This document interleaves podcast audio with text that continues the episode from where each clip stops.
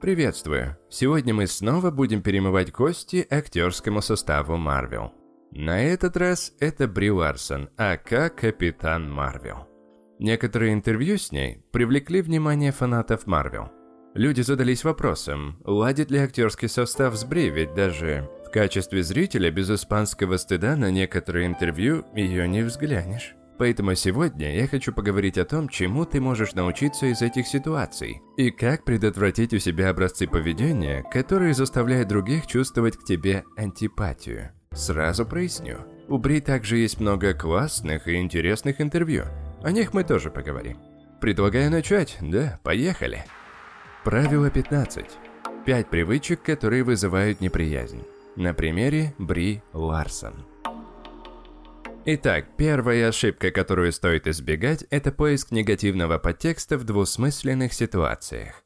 Одно из интервью Бри изобилует подобными примерами. На любые забавные предположения о ней, которые, быть может, выставляют ее не в лучшем свете, она выдает негативную защитную реакцию и заканчивает все вопросом «Вы чё на меня накинулись?». Возможно, Бри на самом деле хочет просто ради шутки использовать сарказм в этой ситуации. Но проблемка тут в том, что сарказм требует некого перегиба.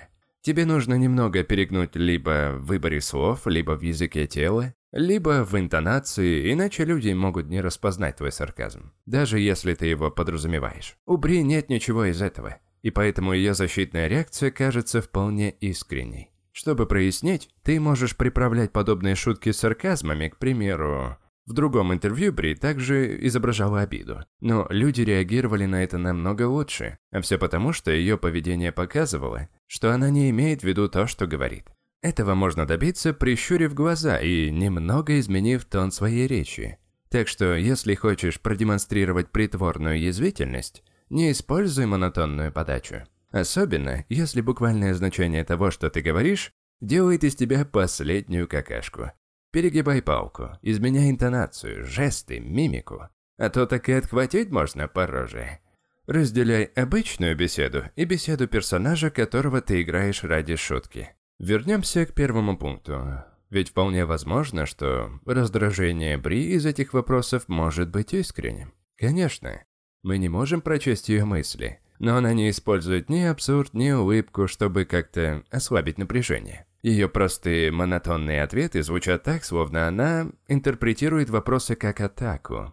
Вне зависимости от того, что происходит в башке у Бри, в своей жизни тебе будет намного полезнее усматривать положительный подтекст подобных двусмысленных ситуациях. На самом деле, даже когда кто-то без сомнений груб с тобой, положительный взгляд на ситуацию может быть отличным способом Сохранить контроль. Шутки с позитивным намерением могут помочь тебе успокоить или даже завоевать симпатию того, кто к тебе груб. Теперь переходим к третьему пункту. Тебе не следует использовать любую удобную возможность, чтобы переводить внимание и похвалу на себя. В одном из интервью с Крисом Хемсвортом и Бри Ларсон Крис говорит о каскадерах, и при этом он принижает себя. Это отличный способ для того, кто потенциально имеет более высокий статус. Крис, очевидно, хорош в спорте. Поэтому то, как он превозносит дублера выше себя, даже если сам может предстать не в лучшем свете, играет ему только на руку. Если ты находишься в ситуации, когда кто-то так поступает, то это отличная возможность распространить похвалу еще дальше. В этом случае Бри могла бы похвалить и других дублеров или команду по работе над визуальными эффектами, которые притворяют невозможное в реальность, или своих коллег в целом ее просты. И это, возможно, наихудшая возможность, чтобы обозначить свои собственные преимущества. Потому что это очень резко контрастирует со скромностью другого человека, а также заставляет его принимать оборонительную позицию. Ведь он принижал себя, а мы восприняли это всерьез. Однако Бри выбрала именно этот путь, посчитав нужным сказать, что она сама выполняла трюки. В подобных ситуациях интонация имеет очень большое значение. Если бы Бри сказала что-то вроде «Погоди-ка, а у вас есть дублеры? А мне сказали, чтобы я сама все делала». Если бы она так сказала, она могла бы рассмешить публику, но кажется, что она говорит искренне, чтобы перетянуть на себя позитивное внимание, и это выходит ей боком. Теперь Крис из оборонительной позиции подкалывает ее в ответ, сравнивая с Томом Крузом, который выполняет все трюки сам. И здесь, опять же, можно было бы перевести похвалу на Тома, но Бри настаивает на том, чтобы выставить себя в хорошем свете и говорит, что «Я хочу быть собой, а не следующим Томом Крузом, спасибо». Если ты попал в подобную ситуацию, то харизматичный и уверенный ход – это распространять похвалу. Не беспокойся о том, что можешь получить ее и в свою сторону. Обычно, если ты свободно раздаешь комплименты, то они возвращаются к тебе также свободно. И это приводит нас к четвертому пункту. Тебе не нужно пытаться побеждать каждую схватку в подкалывании. Ведь так людям будет не очень комфортно шутить с тобой, потому что это всегда может вылиться в соревнование. Возьмем для примера момент, когда Бри говорит о том, что у нее самый сильный персонаж. Это могло бы остаться шутливым подтруниванием над своими коллегами, но Крис предсказуемо отвечает колкостью на колкость, и его намеренно высокий голос, как и чрезмерное интенсивное движение головой, показывает игривость, что вызывает у людей смех. В итоге, Крис выигрывает этот раунд по подкалыванию, но чтобы Бри могла сохранить лицо, он говорит, что ее персонаж очень умна. Но Бри отрицательно качает головой и нервно играет со своей сережкой. Она не воспринимает шутки Криса как что-то положительное или игривое. Кажется, что она чувствует, что над ней смеются, поэтому вместо того, чтобы бросить какую-нибудь легкую шутеечку, она говорит, что у нее ощущение, что они с Крисом весь день на ножах. И кажется, что она это искренне. Такой обмен колкостями может очень выматывать. Иногда лучше просто прекратить. Не пытайся выиграть каждый смешок. Вместо этого плыви по течению шутки, даже если чувствуешь, что предметом шутки становишься ты сам. А затем дополни ее.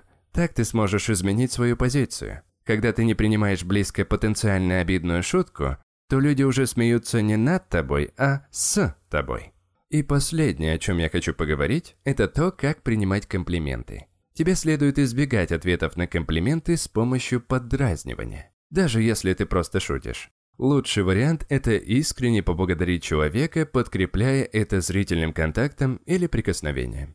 Либо как вариант ты можешь повернуть ситуацию в сторону другого человека и сделать еще более приятный комплимент ему. Какой бы вариант ты ни выбрал, ни в коем случае не наказывай человека после того, как он сделал тебе комплимент. Иначе комплименты ты будешь слушать крайне редко. Искренняя благодарность и улыбка или ответный комплимент будут наиболее приятным ответом. Дружище, вот мы и приехали. Спасибо, что дослушал до конца. Рекомендую подписаться на один очень полезный телеграм-канал. Ссылочку на него оставлю ниже. Это книги на миллион. Там ты каждый день будешь слушать офигенные выжимки из самых классных и эффективных книг, из сфер бизнеса, из саморазвития. 10-15 минут, без лишней воды, только самое главное – Рекомендую. Как сказал, ссылочка ниже. Также, если у тебя нет времени, чтобы слушать, ты можешь читать. Для этого перейди по ссылке, которую я также оставлю внизу. Она приведет тебя на сайт книгли.ру. Там ты найдешь все то же самое, только в текстовом варианте, в формате офигенно структурированной статьи. Сам проверил, это обалдеть как удобно. На этом все. Всего самого высококачественного. И услышимся в следующем подкасте. Пока, дружище.